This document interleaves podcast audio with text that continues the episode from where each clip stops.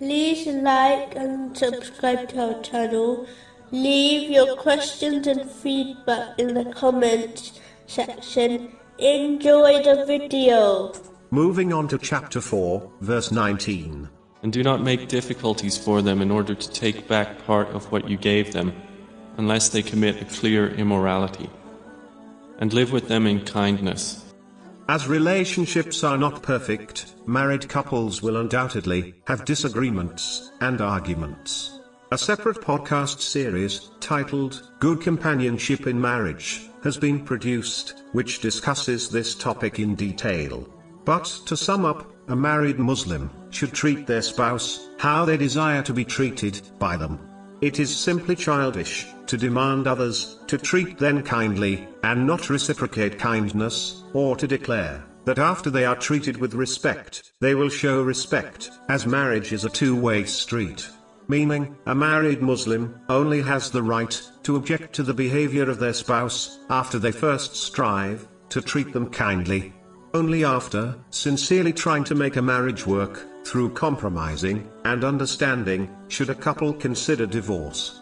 As a marriage, which has no mercy or love in it, will only cause both parties to become miserable. This in fact contradicts one of the aims of marriage. Chapter 30, verse 21.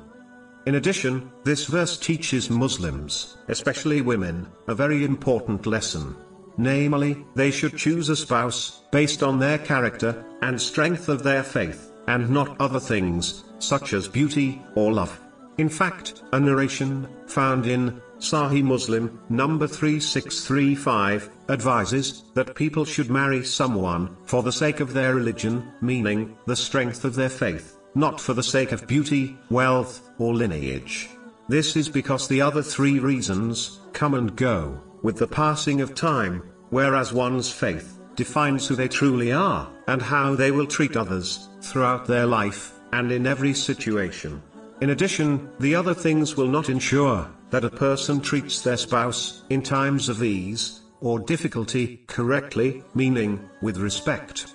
Whereas, the one who possesses strong faith, will very rarely mistreat their spouse.